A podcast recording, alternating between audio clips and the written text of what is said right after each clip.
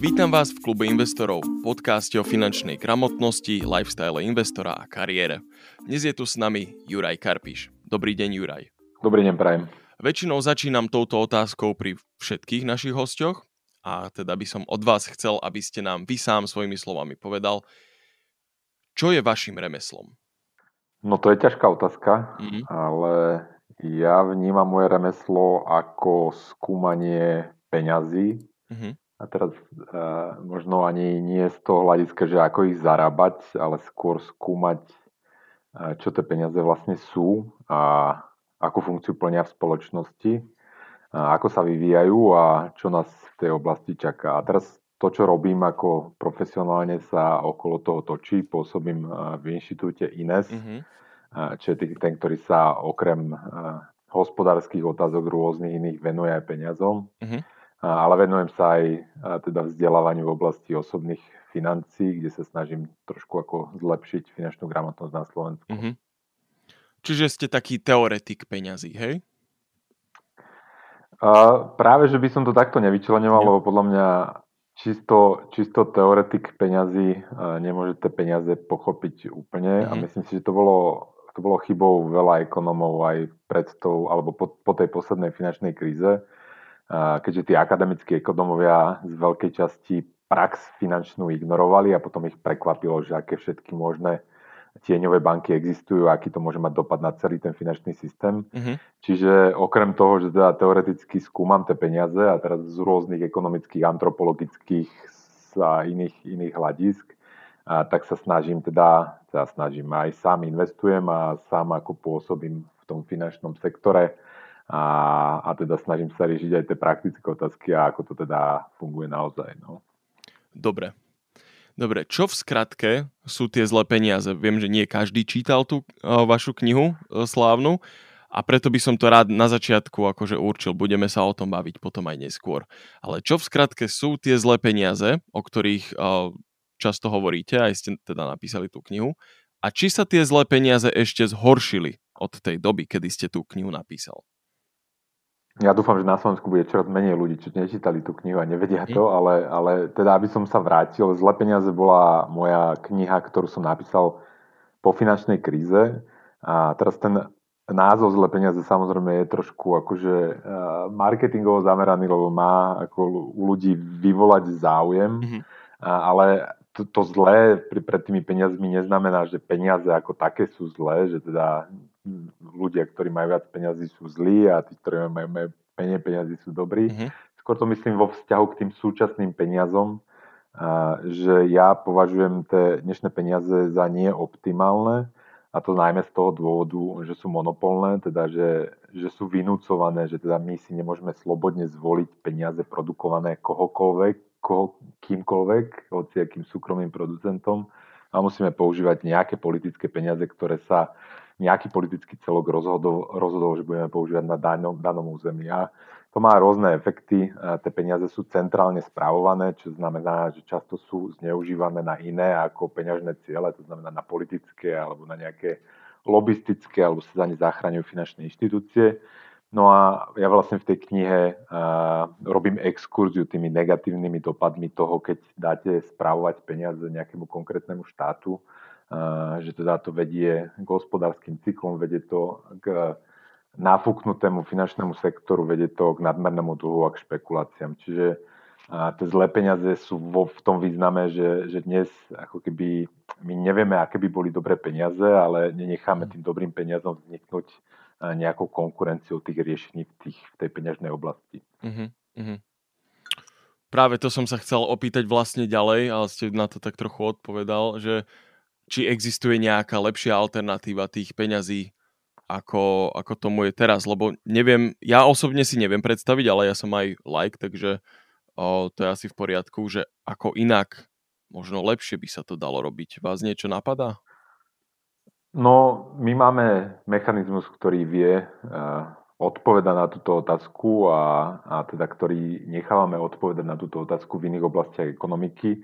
Uh, ja keď si chcem kúpiť dobré auto, tak tiež si nemusím vymyslieť, že čo je dobré auto a sám si ho poskladať. Uh-huh. Ja nechám uh, odpovedať na túto otázku profesionálov, ktorí sa snažia zarobiť moje peniaze tým, že prichádzajú s novými a novými nápadmi, ako zlepšiť estetiku, spotrebu a bezpečnosť tých aut a ja potom len prídem ako pán do nejakého obchodu a vyberem si to dobré auto, to, čo momentálne považujem za dobré auto. A uh-huh. tak to nejak si predstavujem, že by to mohlo fungovať aj v peniazoch, že o moju priazeň a o moje peniaze, o moje úspory by sa usp- uchádzalo množstvo rôznych producentov peňazí. Uh-huh. A ja by som si nakoniec vybral, ktoré sa mi najviac pozdávajú a tie by som začal používať. A, a ono to tak aj fungovalo tisíce rokov, že tisíce rokov nebol nejaký monopol štátu na tie peniaze a tie peniaze bolo, boli pro, produkované súkromne mm-hmm. a boli decentralizované. Ono, ja viem, že málo kto si to vie predstaviť, ale my sme stovky rokov boli v celosvetovej menovej únii, keď vy ste vedeli zobrať zlatku na brehu Stredozemného mora a prejsť do Severnej Európy a zaplatili ste tou zlatkou kdekoľvek ste sa vtedy nachádzali bez toho, že by to nejaký politik organizoval. Čiže toto je taká moja predstava dobrých peňazí, že necháme nejakých producentov dumať nad tým, ako mm. vyrobiť dobré peniaze a my, hlúpi spotrebitelia, si len vyberieme to, čo sa nám najviac pozdáva. A teraz možno pozorný posluchač e, už v tom vidí nejakú paralelu so, so súčasnosťou, dnes ako keby kryptomeny, ktoré vznikli uh, relatívne nedávno, niečo pred desiatimi rokmi, tak šťastí už ako keby poskytujú toto, že oni poskytujú alternatívu voči tým oficiálnym peniazom štátnym znúteným obehom a táto alternatíva tých kryptomien je už súkromná a je, predstavuje nejaký, nejakú konkurenčné riešenie toho peňažného problému a my si už ako keby vieme vybrať a keďže sa to ťažko zakazuje, vieme si vybrať aj, aj lepšie peniaze, napríklad v podobe toho bitcoinu. Uh-huh. Myslíte, že nejaké vládne alebo štátne alebo politické regulácie ohrozujú kryptomeny? No, vzhľadom na to, ako možno počujete, ako to frameujem alebo do akého kontextu to dávam, tak ako ja očakávam, že áno, uh-huh. že o čo úspešnejšie budú tie kryptomeny, o to agresívnejšia bude reakcia zo strany tých štátov, lebo my hovoríme o monopole, monopole štátu v tých peniazoch a ono to je skutočný monopol, že ono naozaj existuje napríklad e, zákon o Národnej banke Slovenska, kde máte paragraf 15, kde je napísané, že bankovky na tomto území na Slovensku môže vydávať len táto centrálna banka. Uh-huh a tie štáty si podľa mňa budú chrániť ten monopol. Zatiaľ ako keby to nejakým spôsobom tolerovali, ale podľa mňa o čo viac ľudí si bude vyberať tie uh, kryptopeniaze, to je napríklad Bitcoin alebo tie iné kryptomeny, o to uh, väčšia snaha bude nejakým spôsobom obmedziť ich použitie a snaha uh, to do nejakej ilegálnej sféry. A mhm. teraz šťastie to už sa dá badať, že v niektorých bankách, ak si tam posielate peniaze napríklad e, z bitcoinového bankomatu, keď si nakúpite bitcoiny v bankomate a pošlete si to na účet, tak niektoré banky vám už napíšu, že teda nech také veci nerobíte, lebo si môžete zavrieť u nich ten účet. Mm-hmm. Ale podľa mňa ako keby toto sa zostrí tým, že teda bude rásť popularita tých kryptomien a tie štáty si nebudú chcieť nechať zobrať ten svoj monopol. Jasné. Ku kryptomenám by som sa určite ešte vrátil. Ale teraz by som ešte, mám tu jednu otázku na tie zlé peniaze. A vlastne, keď som sa tak započúval do toho obsahu, jak eh, ste o tom aj hovorili vo viacerých prednáškach a podcastoch a rozhovoroch a tak, že ste vymenovával vlastne všetky tie negatívne efekty, ktoré zo sebou tie, ako ste to nazvali, zlé peniaze prinášajú tak ono to akože, vy ste to tak veľmi pokojne, distingovane hovorili, ale keď sa nad tým obsahom človek zamyslí, tak to znelo tak, ako, ako by počul jazdca apokalipsy také ekonomické. Akože čaká nás nejaká ekonomická apokalypsa kvôli tým zlom, zlým peniazom? Dobehnú nás? Vidíte to niekedy v najbližšom čase? Budúcnosť je nepoznateľná, mm. lebo a preto teda to je šťastie aj oslobodzujúce, že všetko sa môže stať a nič sa stať nemusí. Čiže nie určite nepatrí medzi ľudí, ktorí si myslia, že nejaký kolaps je nevyhnutný. Mm-hmm. A myslím si ale, že ten kolaps je relatívne pravdepodobný. A to znamená takto, že tie zlé peniaze, a teraz to vidíme aj v tejto pandémii a v reakcii na tú pandémiu, že a tie zlé peniaze vedú k tomu, že ten, kto ich spravuje, teda, to znamená tie štáty a tí politici, ich využívajú k tomu, aby brali zdroje zo súkromného sektora bez toho, že by museli používať zdanenie, lebo to mm. zdanenie je viditeľné a bolestivé. No ale keď vidím takúto tendenciu, tak podľa mňa skôr či neskôr sa tie rezervy tých zlých peňazí minú. To znamená, a vidíme to aj v histórii, že tie papierové peniaze, tie peniaze, ktoré boli produkované nejakým monopolom, skôr či neskôr akože strácajú tú hodnotu a nakoniec akože niekedy tá, vo väčšine prípadov sa dostali k nule a toto je akože ten možný koniec tých zlých peňazí, že opäť mm. sa vyčerpajú tie rezervy a, a tie štáty ich tak zhumplujú, že tie ceny budú rýchlo rásť a v niektorých prípadoch to dospelo až k hyperinflácii. Mm. Napriek tomu, že to ale hovorím, to nie je akože dopredu daná cesta, stále akože napríklad tá hyperinflácia, to je politické rozhodnutie a hyperinflácia prichádza až po rokoch, niekedy dokonca až dekáde zneužívania tých, tých zlých peňazí a toto si nemyslím, že je úplne realistický scenár napríklad v Európe alebo v tej Amerike. Ale ja vidím, že existuje vzhľadom na množstvo dlhov, ktoré, ktoré, ktoré vyvolali tie zlé peniaze v systéme, existuje naozaj riziko nejakých ďalších finančných kríz. Ktoré by mali potenciál ako keby zobrať zo sebou ten finančný sektor. Čiže nehovorím, že to, sa to nutne stane, ale hovorím, že to, čo robíme, zvyšuje pravdepodobnosť toho, že sa to môže stať. A takýto scenár by bol akože pomerne dramatický. Teraz akože nehovorím o hyperinflácii, hyperinflácii, ale môžu sa zavrieť banky, môžu sa zdaňovať e, vklady e, na, na ba- v bankách. Mm-hmm a môže sa reštrukturalizovať dlh niektorých štátov, čiže akože hovorím o takýchto scenároch. Hej. Ale opäť, že tá budúcnosť není daná a my, ono to strašne závisí od toho, čo sa bude robiť v následujúcich rokoch. Či sa napríklad teraz ten monetárny stimul, ktorý sa pustil do tej ekonomiky, či sa bude stiahovať, alebo ho necháme tam a od množstva iných faktorov. Jasné, ešte by som sa vrátil k tomu, čo ste povedali, že vlastne bez danenia dokážu teraz štáty svojimi krokmi berú peniaze zo súkromného sektora. Keby ste to mali, tento mechanizmus, tak trochu vysvetliť nejakým lajkom, predsa len tento podcast je o vzdelávaní, o finančnej gramotnosti, že ideme fakt, že o tej nuly až jednotky, že keby ste toto mali nejakému lajkovi vysvetliť, že ako to teda vlastne, čo to ten štát robí, ako berie tie peniaze z toho súkromného sektora? No momentálne sa nachádzame úplne v, krásnom, v krásnej prípadovej štúdii toho, čo teda som popísal aj v tej knihe. Mm-hmm. A Zoberme si napríklad Európsku menovú úniu a tie jednotlivé členské štáty, tak tento rok samozrejme tie členské štáty majú obrovské deficity. To znamená, že na daniach a odvodoch vyberú o mnoho menej peňazí, než minulý tento rok. Mm-hmm. Minulý napríklad na rôznu podporu podnikateľov, na záchranu rôznych sektorov, na tie zdravotné výdavky. Mm-hmm. No a teraz ten rozdiel to je deficit. To znamená, že to musí niekto zaplatiť lebo teda tých daní sa nevybralo dostatok. A teraz kto to zaplatí? V normálnych časoch sa ten deficit zmení na nejaké dlhopisy, na cenné papiere a tie sa vydajú a nejakí investori ich nakúpia a tak, takým spôsobom financujú tento deficit. On ten deficit sa zmení potom na dlh štátu.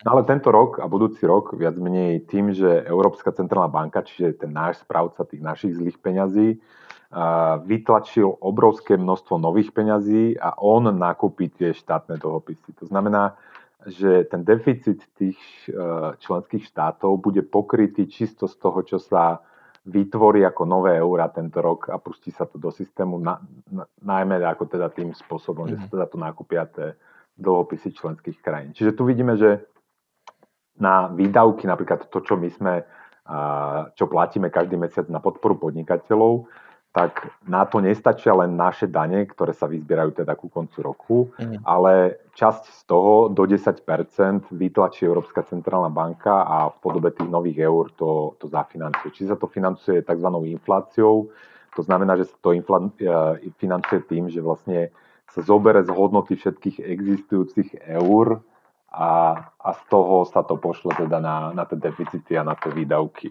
No a teraz pozorný poslúchať opäť mu musí dojsť, že, že neexistuje niečo ako obec zadarmo, čiže ono sa to musí prejaviť nejakým spôsobom a ja predpokladám, že sa to prejaví teda tým, že budú rásť ceny v ekonomike.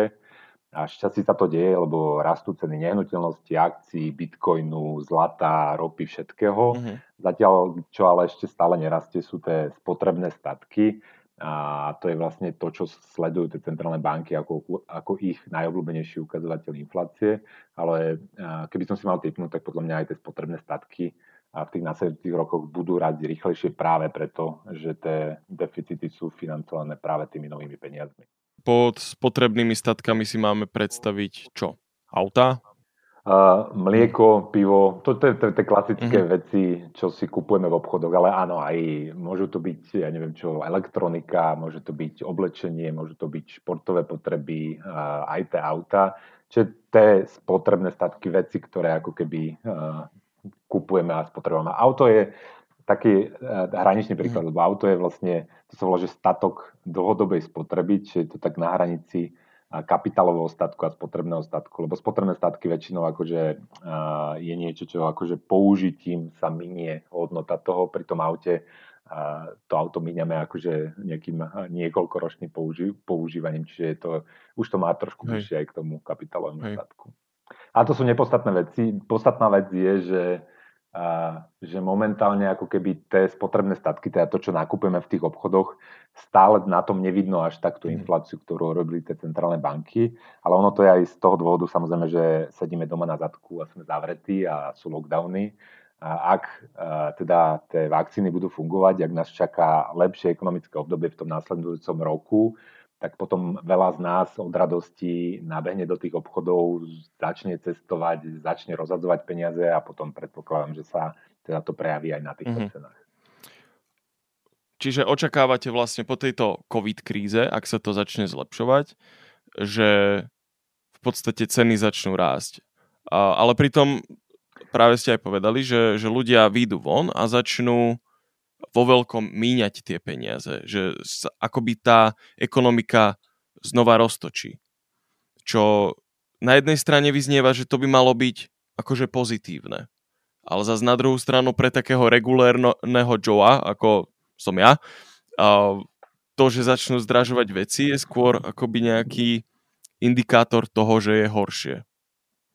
Ako je toto vlastne prepojené? No, no, ono najlepšie je, keď ten, tá ekonomika funguje bez toho, že by ste ju museli, museli mhm. rozbiehať mm. tými novými peniazmi. To znamená, že najlepší, najlepší možný scenár je, že ekonomika ide, ceny príliš nerastú a je nízka nezamestnanosť. Mm.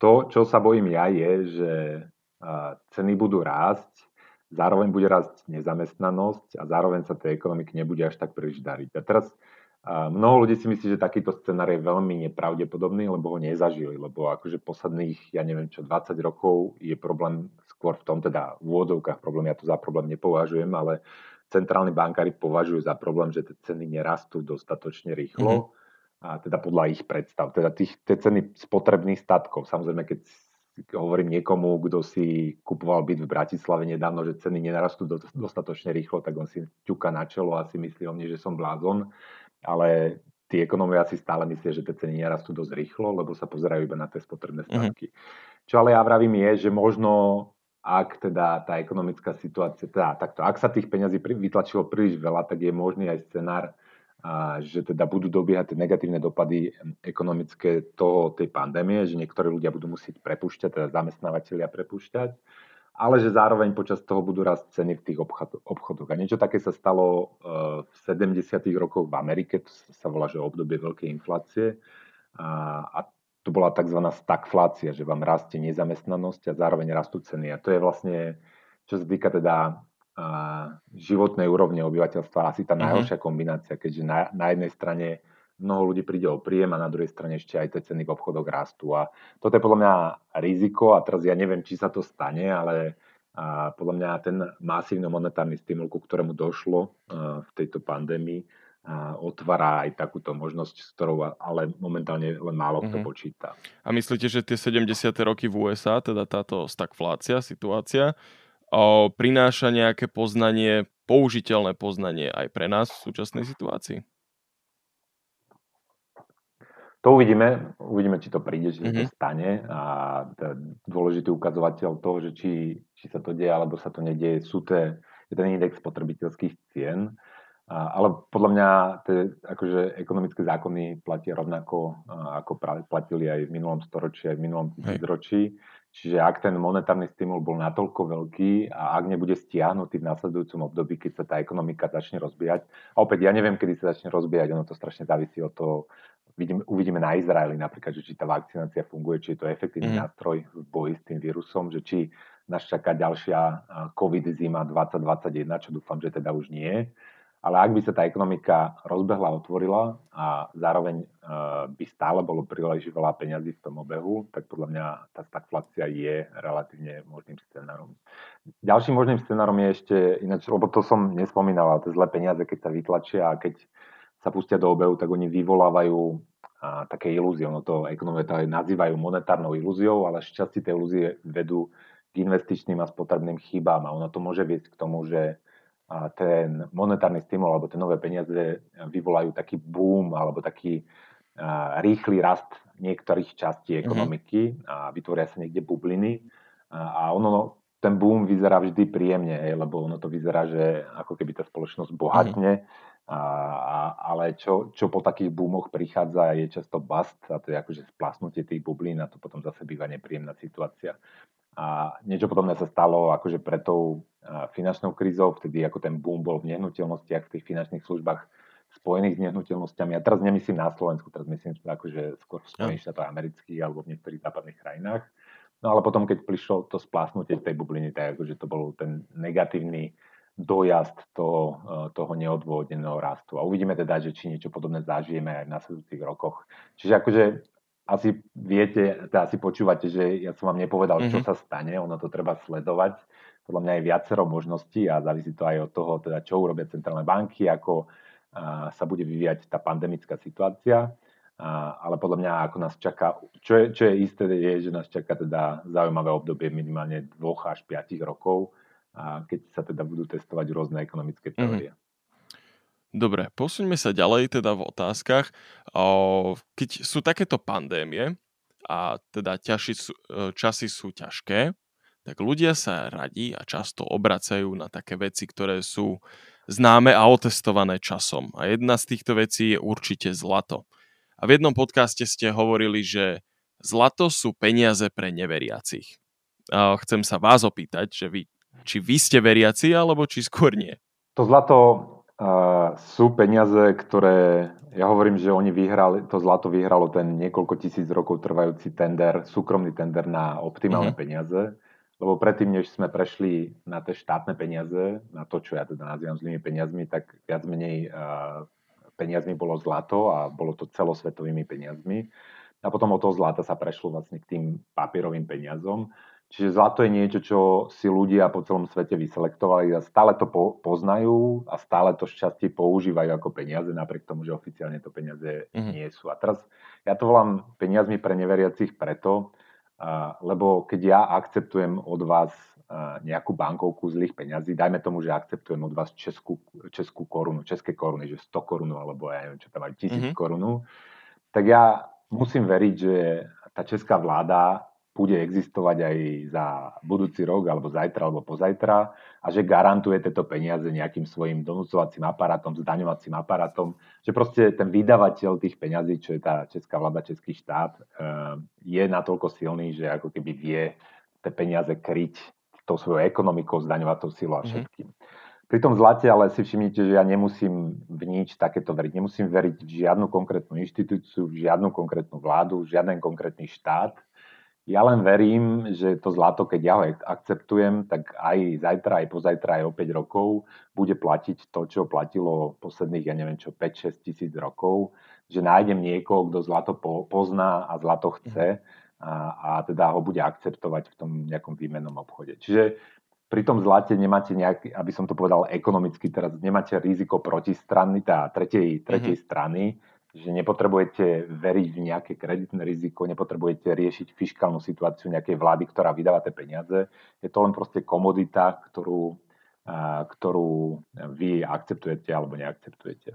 No a tomu zlatu sa teraz darí práve preto, čo sa bavíme, mm. že teda keď zlato sa niekedy nazýva aj zlou, zlým svedomím centrálnych bankárov, keďže o čo experimentálnejšie alebo čo radikálnejšie kroky robia tí, tí centrálni bankári v tých zlých peniazoch, tak o to dôležitejšie je to zlato ako poistenie voči tomu, že keď to tým centrálnym bankárom náhodou nevidie, tých peňazí vytlačia príliš veľa a tie peniaze stratia hodnotu.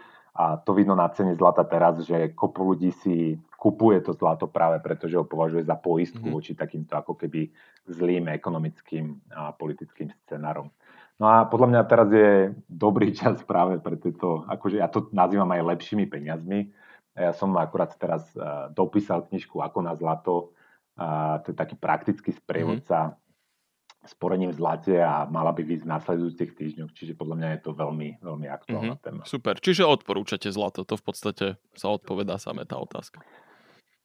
A tu je, tu, tu je ale dôležitý, dôležité povedať uh, aj mm-hmm. B, že, že podľa mňa ľudia by som, ľudí by som rozdelil na také dve skupiny, že, uh, že a teraz najčastejšie chyby so zlatom sú v dvoch kategóriách. Prvá kategória je, že ľudia nemajú žiadne zlato mm-hmm. a teraz často to badám u investorov, ktorí majú zainvestovať napríklad v akciách, tak oni sa na to zlato dívajú skepticky, lebo hovoria, že teda nemá to žiaden výnos, nemá to dividendu mm-hmm. ani úrok.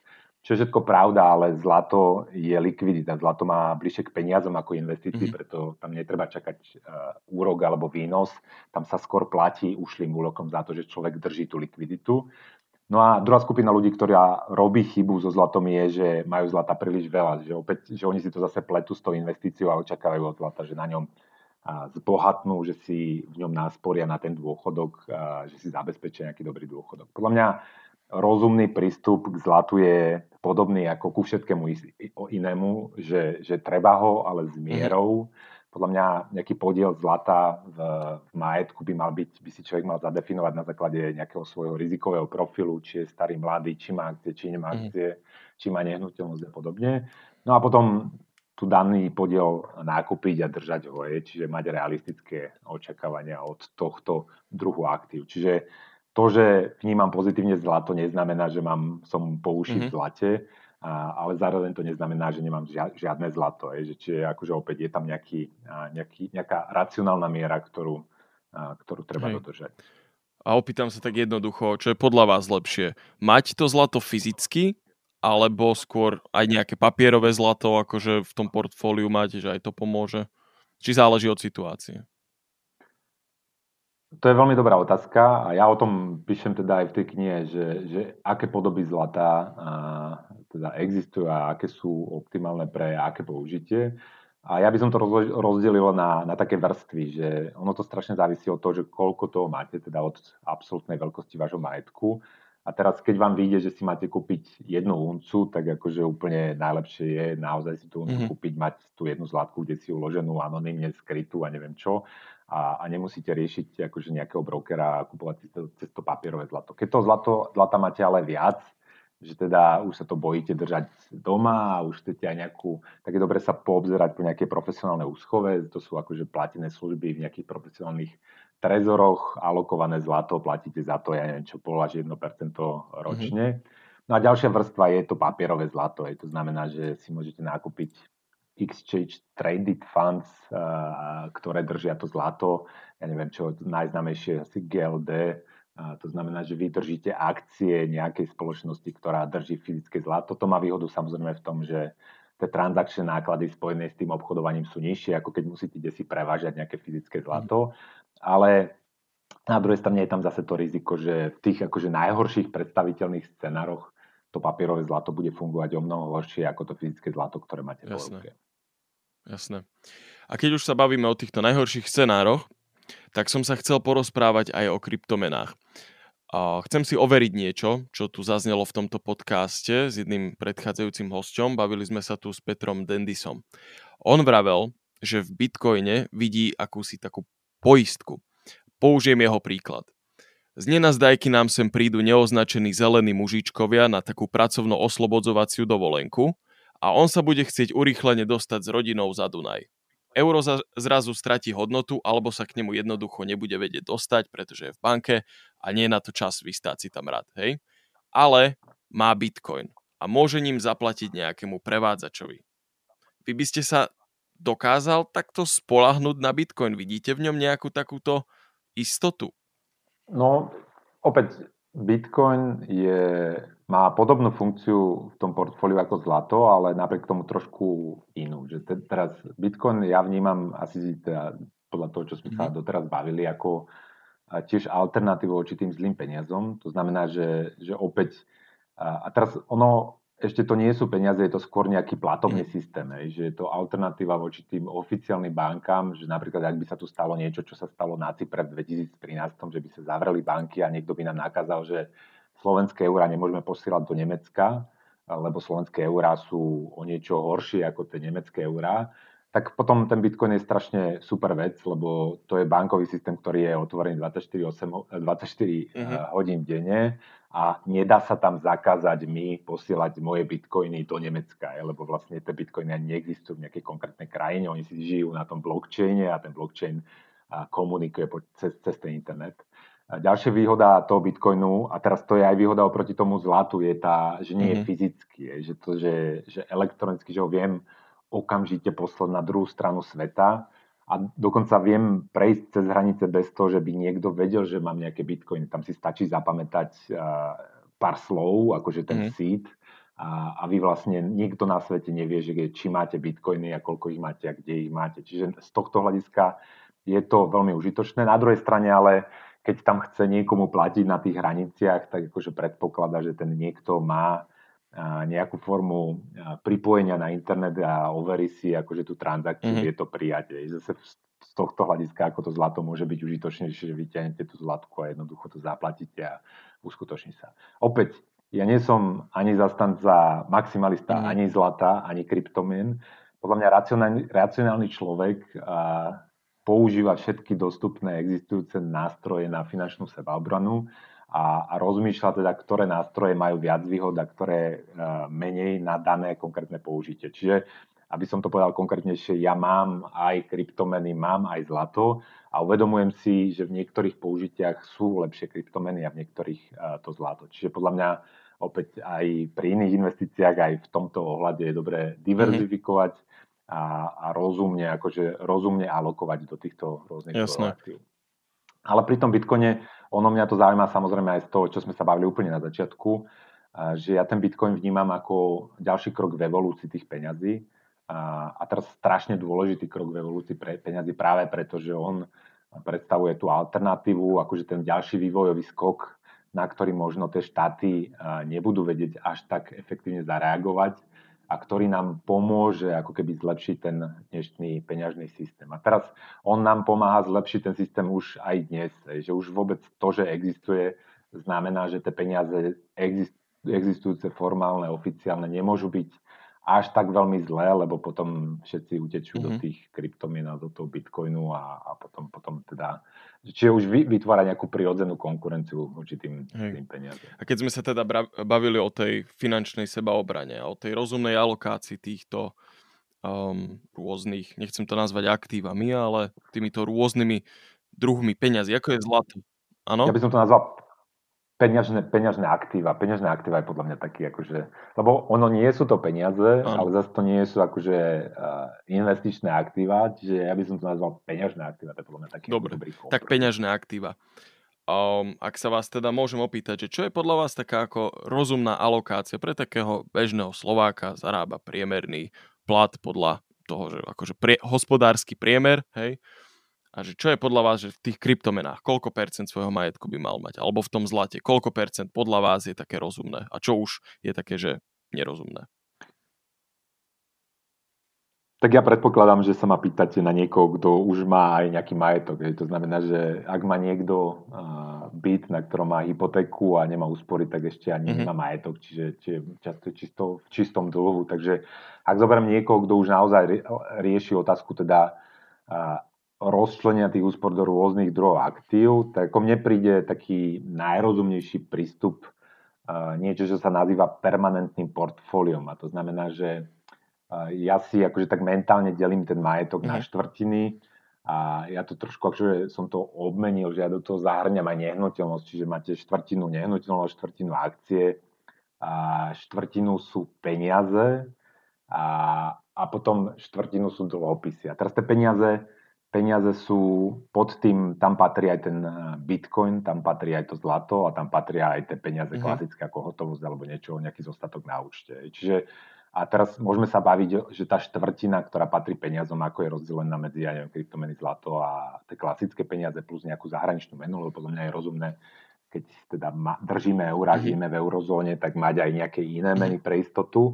A, a to už je otázka akože taká špecifická, že napríklad čím viac akcií máte, podľa mňa tým je lepšie mať viac zlata, keďže zlato má takú super vlastnosť, že nie je korelované s tými akciami, alebo niekedy dokonca je negatívne korelované s tými akciami, čiže zlato vám krásne vyhľadzuje tie prepady na akciových trhoch a pri minimálnom znížení toho dlhodobého výnosu vám radikálne znižuje riziko mm-hmm. toho portfólia. Čiže napríklad niekto, kto má veľa tých akcií a má ich rizikových tých akcií, tak jemu by som určite odporúčal mať viac tej štvrtine toho zlata. A, a kto má menej, kto, je, kto má stabilnejšie, kto má, ja neviem, má nehnuteľnosť na nejakom, nejakej stabilnej jurisdikcii, má kopu štátnych dlhopisov, a, tak ten je trošku bezpečnejší a ten si môže dovoliť napríklad viac rizika tým, že teda tam má viac tých bitcoinov mm. a mhm. tých kryptomien. Lebo pri tých kryptomenách musíme si povedať pravdu, že my nevieme a, a nikto ani nemôže tušiť, že koľko bude stať bitcoin, neviem, za rok, za 5 rokov, za 10 mm. rokov. A my dokonca ani nevieme, že či z tých všetkých kryptomien, ktoré dnes existujú, že či náhodou tú súťaž o, o tú najlepšiu kryptomenu nevyhrá niekto úplne iný, kto ešte dnes ani neexistuje, že to nemusí byť mm-hmm. ani mhm. Bitcoin. Lebo pri tých peňažných aktívach tam existuje niečo, čo sa volá network effect a to znamená, že jeden, ktorý vyhrá, väčšinou dominuje, ale kľudne, kľudne to môže byť niečo iné, čo ešte teraz neexistuje a čo mm-hmm. nie je Bitcoin. Čiže tam akože je obrovská miera neistoty ohľadom toho, ako sa to bude vyvíjať v budúcich Hej. rokoch. Niekde som to čítal, že sa to tak akoby odhaduje a rozpráva sa o tom v kulároch, že Bitcoin by teoreticky mohol dosiahnuť hodnotu až milión dolárov za kus. Je toto podľa vás realistické? Či má na to potenciál? Nie, či sa tak to mohol stane. a nemusel. T- mohol a nemusel. No. Ono to strašne závisí od toho, teraz na jednej strane, že či to bude ten Bitcoin, čo vyhrá mhm. tú súťaž, a teda momentálne to vyzerá, že on má najlepšie našlapnuté z hľadiska tej pozornosti, množstvo ľudí, ktorí sa tomu venujú. A rozšírenia toho Bitcoinu, tak vyzerá, že najskôr on. Ale druhá vec je aj, čo sme sa bavili skôr, že, že teda do akej miery tie štáty budú úspešné v snahe o jeho reguláciu a o potlačanie jeho úspechu. Ale naozaj, ako v prípade, keby sa mu to podarilo a keby sa Bitcoin stal všeobecne akceptovaným prostriedkom výmeny, tak ja si viem predstaviť, že aj ten milión mm. je mhm. možný. A teraz prečo si, na základe čoho mám takú intuíciu? No na základe toho, že len milionárov na svete je o mnoho viac, než kedy bude bitcoinov vôbec k dispozícii. Mm. Čiže keď si poviete, že každý milionár si povie, že no dobre, že chcem aspoň jeden bitcoin, tak ani na nich nevidieť. Čiže tam si viete potom predstaviť aj rôzne divoké ceny. Ale opäť teraz, aby uh, mladí ľudia, ktorí majú trošku úspor, to nechápali aj tak, že teda Karpiš hovorí, že Bitcoin bude stať milión dolárov. Ja neviem, či nebude stať nulu za tých 10 rokov, lebo, sa, lebo vyhrá tá iná budúcnosť. Ale práve tá divokosť toho vývoja a tá nepred, nepredpovedateľnosť tých možných scenárov vedie k tomu, že áno, viem si predstaviť aj milión, ale viem si aj predstaviť mm-hmm. tú nulu. No. Jasné. Super. O, ale opäť, podľa mňa o mnoho dôležitejšie, ako sa snažiť predpovedať tie ceny, je sa ako keby, je dobre pochopiť, čo to vlastne je, naučiť sa s tým pracovať a trošku ako keby sledovať ten sektor. Lebo podľa mňa je to skutočne zásadná inovácia, ktorá zmení množstvo iných vecí v mm-hmm. ekonomike. A teraz ľudia, ktorí budú rozumieť tomu, čo to vlastne je, tak budú podobní ľuďom, ktorí rozumeli tomu, čo je vlastne internet. Niektoré ekonomie, keď vznikol internet, ako Paul Krugman hovorili, že á, tak to bude taká nejaká blbosť a bude to tak dôležité mm-hmm. ako fax. A, a potom niektorí iní ekonómovia, ktorých nepočúvali a zakladali firmy, ktoré boli postavené na tom internete ako Google, Google alebo Amazon na tom radikálne zbohatli. Čiže podľa mňa dôležitejšie je snažiť sa pochopiť ako tú technológiu a, a predpovedať, ktoré oblasti má potenciál táto mhm. technológia mm-hmm. zmeniť a v tých oblastiach buď začať podnikať, alebo začať investovať. Rozumiem. Minule ma zarazila taká jedna otázka na Facebooku. Jedna pani v rokoch sa pod príspevkom MBSky, nepamätám si už o čom bol ten príspevok, ale vôbec to s tou otázkou nesúviselo. Ale pani sa tam pýtala, prosím vás, dokedy ešte dovolíte hotovosť? Dokedy podľa vás ešte dovolia hotovosť a aký máte vzťah k tejto forme peňazí? Nemyslím akože menu nejakú konkrétnu, ale či je hotovosť podľa vás dobrým nástrojom a či je stále relevantná? No to ma prekvapuje, že ešte aj nejaká pani mi to chce zakázať používať tie bankovky. Ja dúfam, že to ešte nejaký ten rok mhm. prežije. Napriek aj tej sťažnosti zo strany tej pani. Ja keďže, ja sa niekedy nazývam, že som krizonóm, mm-hmm a ja sa teda špecializujem na, ja by som to nazval, že na obranu tých úspor pred rôznymi takými rizikami spojenými či už s tými zlými peniazmi, alebo s tými ekonomickými alebo politickými vývojmi, tak ja mám strašne rád aj, ho, aj tú hotovosť, keďže tá hotovosť poskytuje možnosť ako keby neniesť riziko bankového systému. A teraz, aby som to vysvetlil, že, že keby som bol na tom Cypre v tom 2013 a moje úspory, ja neviem čo, dajme tomu, že by som mal 200 tisíc eur, že by som bol strašne bohatý, mal by som v banke 200 tisíc eur. Keby som to mal v hotovosti doma, a tak sa tým 200 tisíc eur nič nestane a môžem ich dokonca potom po prehrmení tej krízy použiť v nejakej inej krajine mm-hmm. eurozóny. Keď som mal tých 200 tisíc eur v banke, tak potom ako zavrali tie banky, tak by mi zobrali 50 tisíc eur z tých 200 tisíc, lebo každé euro nad 100 tisíc bolo zdanené 50 percentami. A toto je ilustrácia toho, na čo je dobrá tá hotovosť, že tá hotovosť je nejakým spôsobom nástroj na znižovanie rizika vyplývajúce z potenciálneho zliania bankového systému alebo z nejakého radikálneho zdanenia. No a práve preto to často teraz v tých krízových časoch, ale aj teraz sa to snažia tí politici a centrálni bankári obmedzovať množstvo tej hotovosti v obehu, lebo to zvyšuje akože akcieschopnosť tých ľudí a zvyšuje to schopnosť ľudí uhýňať sa tým opatreniam v tej monetárnej mm-hmm. politike. Že, a ďalší príklad je, že ak sa zavedú negatívne úroky na zostatky v, banku, v bankách, tak samozrejme, že ak e, nebudete môcť vybrať e, tú hotovosť všetku, lebo to bude zakázané, tak budete musieť to uplácať na, tú, na, na, na ten záporný úrok. Ak bude e, tá hotovosť existovať, tak vy si jednoducho tie úspory vyberiete, ak dáte, si to si pod mm-hmm. madrac. Čiže ja mám rád hotovosť a dúfam, že teda prežije, ale zároveň rozumiem tomu tlaku zo strany centrálnych bank, ktorí sa snažia znižovať akože tú mieru slobody tých ľudí v tých peniazoch a chcú to mať trošku viac pod kontrolou, keď robia v tom tie monetárne mm-hmm. experimenty. Ale teraz zaujímavý aj vývoj, čo sa deje počas pandémie, že ja som, ja dávam, uverejňujem takú ekonomickú skrátku na mojich sociálnych sieťach, každý deň, každý druhý deň uverejňujem nejaké grafy a tam vidno, že tá hotovosť, že naopak, že ono, každý vraví, že stále viac používame tie karty a tie digitálne platby, čo je síce pravda, ale na druhej strane množstvo hotovosti, ktorá sa používa ekonomiky, ekonomike neustále rastie posledných 10 rokov a ten pandemický rok doslova to vyskočilo, myslím, že až o 20%. A to, to nie je len v eurozóne, ale dokonca aj v Kanade, vo Veľkej Británii, Spojených štátoch amerických. A ono to súvisí s tým, že, že tá hotovosť ako keby momentálne pomáha mnoho ľuďom riešiť tú svoju situáciu na jednej strane a na druhej strane a je to aj tým, že teda a niektorí ľudia, teda tí, čo trošku podnikajú ilegálne, tak asi majú problém s praním tých špinavých peňazí, keďže tie banky sú často mm-hmm. zavreté a nefungujú reštaurácie, nefungujú tie klasické podniky, kde sa to robilo a zostáva im nejakým spôsobom kúpa hotovosti na sklade a to sa asi aj ukazuje v tých číslach. Hej, čiže vlastne nám vychádza aj také poučenie aj z toho Cypru, ale aj z toho ostatného, že asi nie je úplne rozumné držať všetky tie peniaze v banke. Nie, že všetky, ale nejako príliš veľa peňazí v tej banke. Presne tak a to je opäť tento prístup platí úplne všade, aj v, tom, v, tejto, v tejto oblasti, že opäť nemať všetky vajíčka v jednom košiku Teraz nehovorím, že nepoužívate banky, samozrejme ja mám peniaze v banke, ale opäť je dobré mať aj nejakú rezervu hotovosti. A teraz to je, že koľko, tak ako tie odhady sú pár mesiacov výdavkov domácnosti až pol roka je podľa mňa akože taký celkom mm-hmm. rozumný prístup. Jasné. Zistil som o vás takú jednu vec, o, sám ste to hovorili v jednom videu, že bývate v podnajme. Stále bývate v podnajme? Stále, ešte stále. A teraz nemusíte ma lutovať, ja som spokojný a šťastný v tom podajme.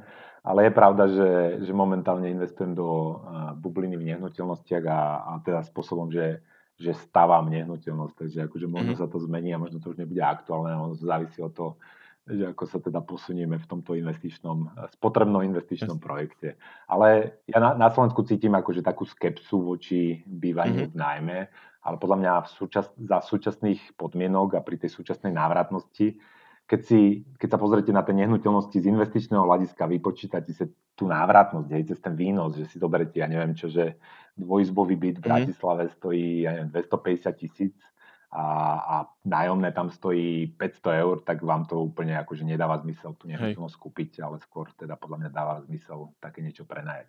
Opäť, ani toto není univerzálna odpoveď pre každého, zase to závisí od životnej situácie, od iných zložiek majetku, že či teda máte, či je alternatívou investovať do niečoho iného, či sa musíte zadlžiť alebo nie, do akej miery sa musíte zadlžiť. Ale na Slovensku cítim predpojatosť smerom k vlastníctvu toho ne- tej mm-hmm. Čo podľa mňa vyvoláva určité rizika, najmä pri ľuďoch, ktorí si na to musia zobrať kopu peňazí vo forme hypotéky. Jasné. O, ja som sa presťahoval aj kvôli tomuto čiastočne kvôli tomuto do regiónov, že ja bývam vlastne pri zvolene, lebo fakt, že keď sa tak človek pozrie na tie ceny tých nehnuteľností, najmä teda v tej Bratislave a v tom okolí, tak je to akože ozaj uh, neuveriteľné. Minule úplne anekdotický príklad, úplne ako len taká ako zábavná prúpovídka, ale pozeral som v televízii, išla, išla show Nové bývanie a pani si tam hľadala bývanie v Španielsku, pri mori, normálne ako v krás, na krásnych miestach, útesy, hory a o, domčeky si tam pozerala. A tie domy stáli, že 160 tisíc, kdežto v Bratislave 160 tisíc, no ďaleko neprídete za to. No, a na to, vám, na to vám na Slovensku povedia ľudia, ale však tu je málo nehnuteľností, čo úplne súhlasím, že tu bolo akože investičný deficit, ale to neoprávňuje, alebo že podľa mňa to neobhajuje tak vysoké ceny tých nehnuteľností, lebo tie ceny nehnuteľnosti musia platiť ľudia, ktorí pracujú a podľa mňa tie mzdy zatiaľ akože nevyzerajú, že by mali odzrkadlovať mm-hmm. tak vysoké ceny nehnuteľnosti. Čiže podľa mňa je to šťastie aj efekt tých zlých peňazí. Teraz sa vrátim k tej pôvodnej téme, lebo vy keď si v banke môžete zobrať hypotéku s úrokom nižším, ako je miera cenovej inflácie, čo bol pred pandémiou na Slovensku fakt, že my sme tu mali 3% infláciu a v banke vám dali hypotéku za 1%, čiže vy, každý dlžník, ktorý si zobral uh, hypotéku, zarábal reálne čistom 2%, tak to musí viesť k tomu, že sa niekde nafúknuté ceny nie úplne na rozumnú úroveň a podľa mňa je možné, že tie ceny budú korigovať, ak teda tie úroky nebudú aj začnú rásť. Je to, mm-hmm. čo sme sa bavili, že ak by prišla tá inflácia, tak by museli rásť aj tie úroky aj na tých hypotékách a to môže prekvapiť niektorých, ako keby tých mhm. investorov, mm-hmm. ktorí, ktorí to majú nabraté a napchaté do tých nehnuteľností. Čiže ak tomu rozumiem správne, že je možné, že začnú tie úroky rásť, teda pravdepodobné, ale uvidí sa, že kedy a tým pádom by mohli začať aj klesať ceny nehnuteľností. Hej? Ak začne, ak začne rast cenová inflácia, tak budú musieť začať rásť aj tie úroky, lebo tá centrálna banka ako keby sa dostane do problematickej situácie, že ak by nezareagovala, tak by tá inflácia mohla rásť ešte rýchlejšie. Že teda ak by sme sa dostali v tej eurozóne nad tie 2%, tak akože bude otázka, že čo tá ECBčka mm-hmm. spraví. A ak vtedy nepohne to základnou úrokovou sadzbou, tak ako podľa mňa hrozí, že sa tie inflačné očakávania môžu odtrhávať. Ale opäť, to sme ešte ďaleko od toho, to možno sa dovtedy ešte niekedy budeme rozprávať, lebo to podľa mňa ešte je čas. Ale keby som si bral 30-ročnú hypotéku, tak by som myslel aj na takéto riziko, keďže, keďže vlastne tá, ten, tá, ten zmluvný vzťah bude trvať dlhú dobu a treba brať do úvahy nielen súčasné dnešné ceny, kde, te, kde ten trh je, ale aj čo sa bude deť za 50 Hej. rokov. Dobre, ale keď už by si niekto išiel brať hypotéku, dajme tomu mladý človek zakladá si rodinu, hej. A kedy by ste povedali, že sú na to vhodné podmienky, aby si kúpil tú nehnuteľnosť? Čo musí podľa vás splňať? Že napíšem si zoznam, hej, že potrebujem finančnú rezervu, rodinu, všetko a dávam si k tomu fajočky, hej, že ček, ček, ček. Čo by mal ten človek podľa vás, tak to si ako odfajknúť, že OK, teraz môžem ísť do toho. Mm-hmm. Tak dôležitú vec ste už spomenuli, že teda ide si zakladať napríklad rodinu. Je, že podľa mňa, keď som slobodný, neviem, čo chcem robiť a neviem, kde, kde to chcem robiť, tak ako brať si hypotéku na to, aby som si kúpil byt, mm-hmm. nezmysel. Lebo sa musím vlastne zadlžiť a cez paku uh, robím stavku na ceny nehnuteľnosti. Naopak, keď ja neviem čo, mám stabilné zamestnanie, viem, že na niekom, na niekom mieste chcem žiť dlhšie než 2-3 roky, 5-10 rokov, mám už predstavu o tom, v čom chcem bývať. Je? Lebo napríklad ja som zmenil 5 nehnuteľností za posledných, ja neviem čo, 12 rokov. Keďže sa menila moja životná situácia, najprv sme nemali deti, potom sme mali mm-hmm. jedno dieťa, dve deti, tri deti, chcel som si vyskúšať bývať v rodinnom dome. Čiže som sa niekoľkokrát vzťahoval a ja keby som si kúpil byt už pred tými desiatimi rokmi, tak určite by som si kúpil zlý mm-hmm. byt, lebo ja som vtedy ešte ani nevedel, v akom byte alebo v akej nehnuteľnosti chcem bývať. Čiže tá životná situácia, jasná predstava o tom, že teda čo, stabilný príjem, možno príjem partnera alebo partnerky. A ďalšia vec je, že teda do akej miery sa musím zadlžiť, že teda aká je tá moja flexibilita, čo sa týka splácania tej hypotéky, či mám inú, iný druh majetku, je, že či, či si beriem hypotéku, nemám žiaden iný majetok a berem si ju v takej výške, že ak mi zvýši banka úrok z 1 na 3%, tak akože už mám problém s príjmom. Mm-hmm. Čiže to si, toto všetko treba zohľadniť No a keď mi toto všetko vidie, že je to OK, tá hypotéka nie je až tak veľká, je tam veľký potenciál, že ja neviem čo, do doby fixácie veľkú časť viem splatiť, ak neviem splatiť, tak si požičam a, ne, a, a, a viem to splatiť, že nebudem akože a, otrokom toho, že ako mi nastaví niekto iný úroky a, tak, tak treba ísť do toho, že keď akože preferujem bývať vo vlastnom, je to pekné miesto, alebo je to pekný byt, je to dobrá nehnuteľnosť za relatívne rozumnú cenu, budem to držať, ja neviem čo, 10 rokov, tak akože, tak podľa mňa sú predpoklady, že, že treba to kúpiť a netreba to riešiť. Čiže opäť, ja nie som za ani proti vlastným nehnuteľnosti, ja nie som ani za ani proti prenajímaniu nehnuteľnosti, ale vravím, že to otázka, na ktorú existujú lepšie a horšie odpovede. Akurát treba tam trošku počítať, treba sa tam trošku zamyslieť presne, dať si to otázky, ktoré sme sa teraz mm-hmm. bavili a na konci toho je nejaká odpoveď, ktorá ako keby zodpoveda preferenciám a majetku toho daného človeka, čo chce investovať. Chcem sa vás ešte takú otázku opýtať, kľudne povedzte, ak to není akože vaša expertíza alebo tak, ale viem, že v Inese sa venujete aj nejakým spoločenským otázkam a, a tak. Um, ale je podľa vás možné, že práve tieto vysoké ceny nehnuteľností, hlavne v tom hlavnom meste, že môžu vytvoriť, a ešte k tomu aj korona, ktorá veľmi urýchlila proces normalizácie home office a práce z domu, že podľa vás môže sa stať, že to mladých ľudí akoby vyženie naspäť do tých regiónov, alebo nie, že vyženie, ale že začnú, možno, že viac ľudí začne zvažovať, že OK, nemusím sa presťahovať do tej Bratislavy za každú cenu, ale že možno budú bývať aj niekde ďalej a ďalej? No, nemám na toto exaktnú mm-hmm. odpoveď, ale intuitívne hovorím, že áno, lebo my sa teraz bavíme a ani jeden z nás nie je v Bratislave, ja som tiež mm-hmm. v mhm. regiónoch. A ja som sa predstavoval ešte pred tou koronou našťastie a teraz si to neviem mhm. vynachváliť. Mm-hmm. Lebo si neviem predstaviť, že počas toho lockdownu by som bol zavretý niekde v strede Bratislavy. A kam, ak sa môžeme... Ale podľa mňa ten, Teraz som na Liptove momentálne, mm-hmm. čiže, čiže z, z Liptova si voláme kde ku zvolenú alebo niekde. A, mm-hmm. čiže, a podľa mňa nie som sám, a teraz nie som, že nie som sám, to viem aj na základe anekdotických dát, že uh, ja si uvedomujem, že to je luxus, že ja robím takú, to sa volá, že geografická arbitráž, že ja teda stále ako mám kopu klientov v Bratislave, chodím do Bratislavy, pracujem v Bratislave, ale mám akože luxus toho, že môžem žiť mimo Bratislavy to znamená, že, že charakter mojej práce umožňuje aj akože takéto šťastie prácu na diálku.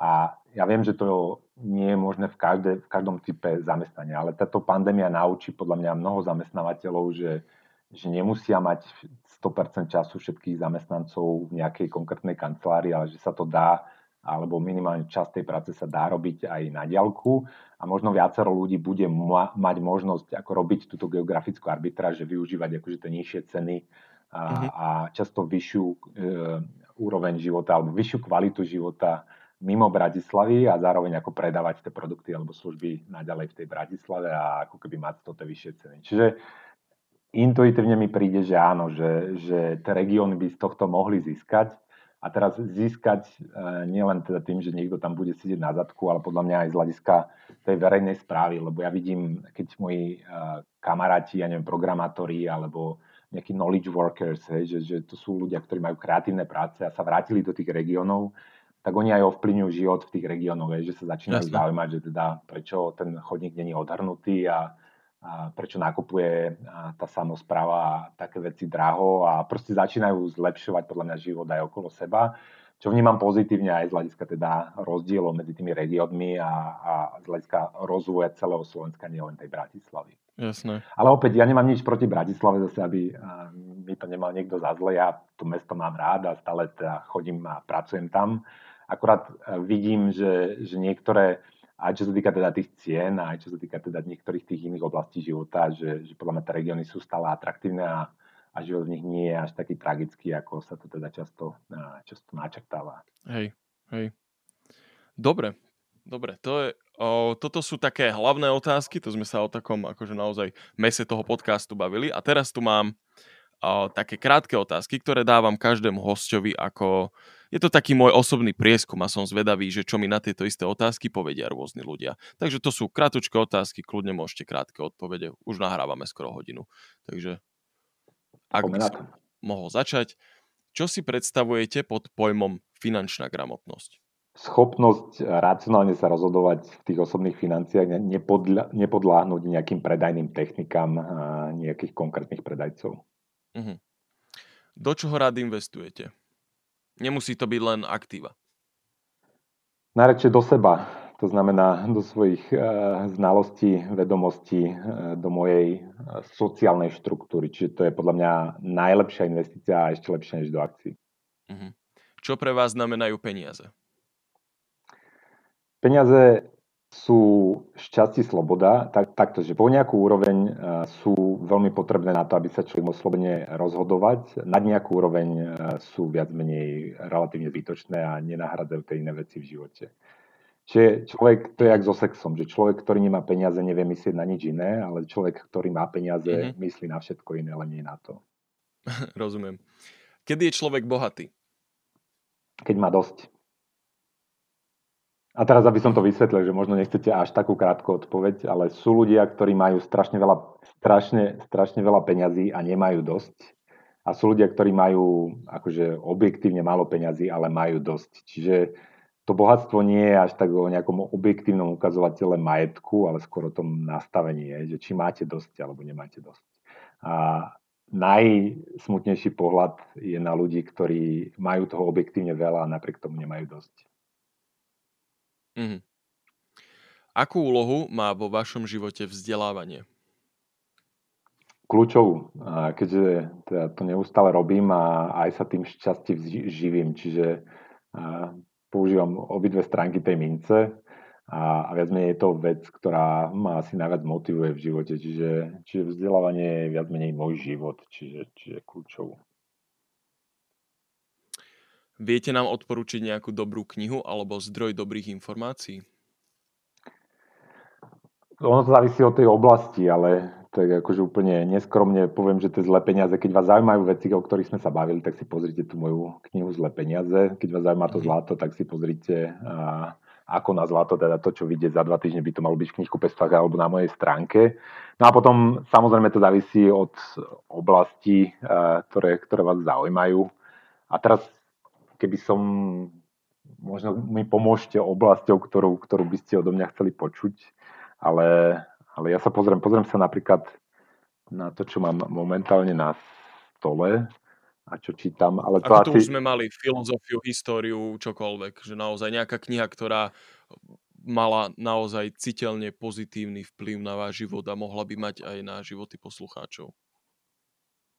No, mne akože to vôbec nesúvisí s témou, ale akože zásadný vplyv mali knihy Junga. Jung, Karol Gustav Jung to bol taký ako psychológ mm-hmm. a to bol vlastne pre mňa dôležitý človek, ktorý poukázal na tie nevedomé procesy uh, u ľudí, ktoré majú zásadný dopad teraz na, na to, čo robia, ale aj na kvalitu životov a to bolo ako niečo, čo, uh, čo podľa mňa v mojom prípade e, uľahčilo potom aj, aj to ekonomické a iné bádanie. Čiže akože hocičo od Karla Gustava Junga, keď si zoberete, a, mm. tak, tak to, to, to je podľa mňa celkom fajn. Mm-hmm. A našli ste teda aj niečo na tom stole? No, našiel, ale teraz to bude vyzerať ako, že, že akože jedna knižka sa volá, že kolaps komplexných spoločností, je ako taký súbor paperov vedeckých o tom, ktorý, ktorý skúma, ako teda zanikli rôzne rozvinuté civilizácie, ale neviem, či chceme končiť takto optimisticky tento podcast. Ono ma to zaujíma aj z toho hľadiska, že, že momentálne vidno v tej spoločnosti kopu ako takých zaujímavých tendencií, že keď si pozrite akože nejaké protivladné nepokoje, demonstrácie a také veci, tak to, to strašne narastlo po tej finančnej kríze ešte pred tou pandémiou. A teraz mm-hmm. mňa akože zaujíma, že či sa naozaj niečo veľké mení, že či sa niečo v tej spoločnosti hýbe, alebo či to je len nejaký ako taký dočasný jav a že potom akože opäť bude pokračovať ten relatívne optimistický príbeh, lebo ako aby som ne, nekončil takto pesimisticky tento podcast, tak akože tých posledných 20-30 rokov bol strašne úspešný príbeh, čo sa týka celého sveta, z hľadiska toho, ako kopu ľudí sa dostalo z tej obrovskej chudoby a teraz najmä čo sa týka tých, tej Ázie, že tam stovky miliónov ľudí sa dostalo z totálne extrémnej chudoby do strednej triedy a do relatívneho bohatstva, čo je strašne pozitívne a na ktorýkoľvek ukazovateľ kvality života sa pozrite priemerný za celý svet, tak sa zlepšil radikálne za posledných 20-30 rokov. Mm. No a mňa zaujíma, že či teda to bude pokračovať, alebo, alebo sa máme na pozor, lebo hrozí nejaký predel k niečomu horšiemu. Jasné. Mám tu ešte tri otázky, takže hadam, nezakončíme na apokalypse. A teda ďalšia otázka je, aká bola vaša najhoršia investícia? Alebo čo si myslíte, že je najhoršia investícia, čo možno aj iní ľudia robia? Moja momentálne najhoršia investícia. No ten dom, ktorý stavam, to bude zlá investícia, ale, ale práve preto si to, si to ospravedlňujem, ospravedlňujem tým, že to je z časti spotreba. To je, a teraz podľa mňa tak sa na, na nehnuteľnosť, v ktorej bývate a ktorú teda chcete, sa podľa mňa ani inak nedá pozerať ako šťastie na spotrebu, čiže podľa mňa to nebude dobrá investícia. Ale tak všeobecne, akože strátil som e, na rôznych investíciách rôzne množstvo peňazí, ale mne to príde, že ono, ja to berem ako, že to sú také lekcie, že to sú platené lekcie, že na každej tej chybe sa môžete niečo naučiť a podľa mňa často to nefunguje tak, že vy si zaplatíte kurz alebo si prečítate knižku a už to viete. Podľa mňa o mnoho lepšie alebo trvalejšie sa to často naučíte, keď zaplatíte tú cenu napríklad v podobe tej nejakej straty. Čiže ja sa tak tragicky až tak na to nedívam, na tie akože v úvodzovkách mm-hmm. zlé, zlé investície. Samozrejme, momentálne teda už mám rodinu a už, si, už som zodpovedný aj za iných ľudí, takže tie, aj tie zlé investície by nemali, byť, nemali mať katastrofický dopad na nejaký akože stabilitu nejakého rodinného rozpočtu, ale, ale podľa mňa chyby treba robiť a najmä keď ste mladí a ešte nezávislí, tak akože čím viac človek chyb vtedy spraví, tým potom sa toho viac naučí. Takže akože neberal by som to ani tragicky, tie chyby v tých investíciách. Mm-hmm. Jasné. Zo svojich chyb sa človek najlepšie učí. Tak, tak, najviac, najviac to vie precítiť, keď ide o jeho peniaze. No. A čo je naopak vaša najlepšia investícia? No, najlepšia investícia bola, že som si v roku 90, e, a neviem koľko to bolo, 98, alebo kedy som si zaplatil internet a teraz ešte som sa pripájal cez, a, cez telefón a to tak pišťalo a, a čítal som si tie všetky veci, mm-hmm. ktoré tam boli a to podľa mňa, opäť to je to vzdelávanie, že to je len nejako, nejaká iná podoba, čiže podľa mňa to vzdelávanie má úplne brutálnu návratnosť a teraz nie len z hľadiska tých peňazí, čo vám to zarobí, ale aj z hľadiska kvality toho života, že, že nie všetko je o tých peniazoch a teraz keď viete o niečo lepšie, ako funguje svet, tak potom viete byť v tom svete aj o niečo trošku viac šťastný. Čiže akože to vzdelávanie podľa mňa je, je kľúčová vec. Dobre. A teda posledná otázka. Čo by ste ešte chceli vo svojom živote dosiahnuť? Máte ešte nejaké nesplnené góly? No tak ešte to mám celkom, celkom veľa, ale ja by som chcel pochopiť tie peniaze tak, že je, keď mám z tých všetkých povedať jeden, tie peniaze pochopiť trošku lepšie. Že, že, a teraz podľa mňa aj to, čo sa teraz deje, aj to, čo sa bude deť nasledujúce roky, je taký akože pre mňa na, naozaj zaujímavý výskumný projekt, ktorý pomáha odpovedať na kopu tých otázok. Čiže hej, že, že pochopiť, ako budú vyzerať tie lepšie peniaze a nejakým spôsobom k tomu prispieť. Mm-hmm. Dobre, a týmto sme vlastne vyčerpali všetky otázky, ktoré som si pre vás pripravil. Ja by som sa vám chcel ešte raz poďakovať za to, že ste si našli na náš podcast čas a že ste prišli. A ak by ste chceli ešte dať čo našim poslucháčom o, povedať, odporučiť čokoľvek, tak teraz môžete.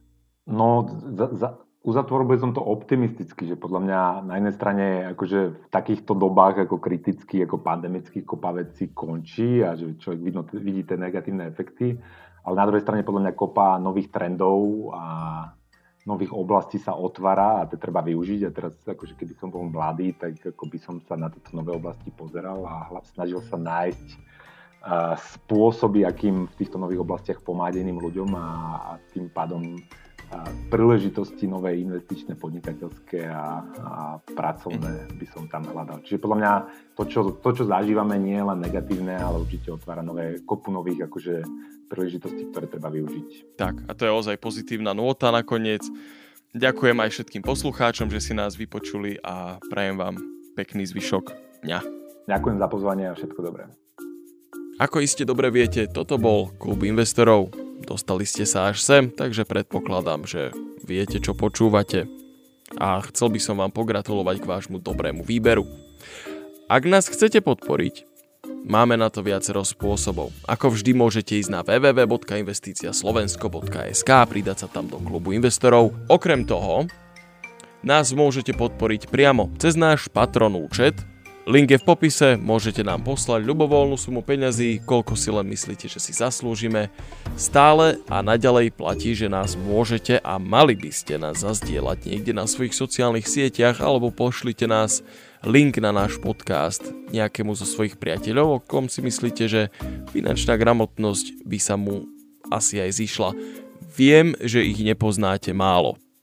Takže ozaj, ozaj odporúčam, aby ste šírili tento obsah. Snažíme sa vás vzdelávať, snažíme sa vzdelávať Slovensko, aby sme lepšie míňali tie naše zlé peniaze. A ak vás zaujímajú zlé peniaze, tak určite vám odporúčam, aby ste sledovali newsletter Juraja Karpiša. Link pridávame do popisu. Takže určite, určite odporúčame. Výborný host, výborní poslucháči, výborný podcast. Ďakujem vám veľmi pekne a počujeme sa pri ďalšom podcaste. Majte sa krásne.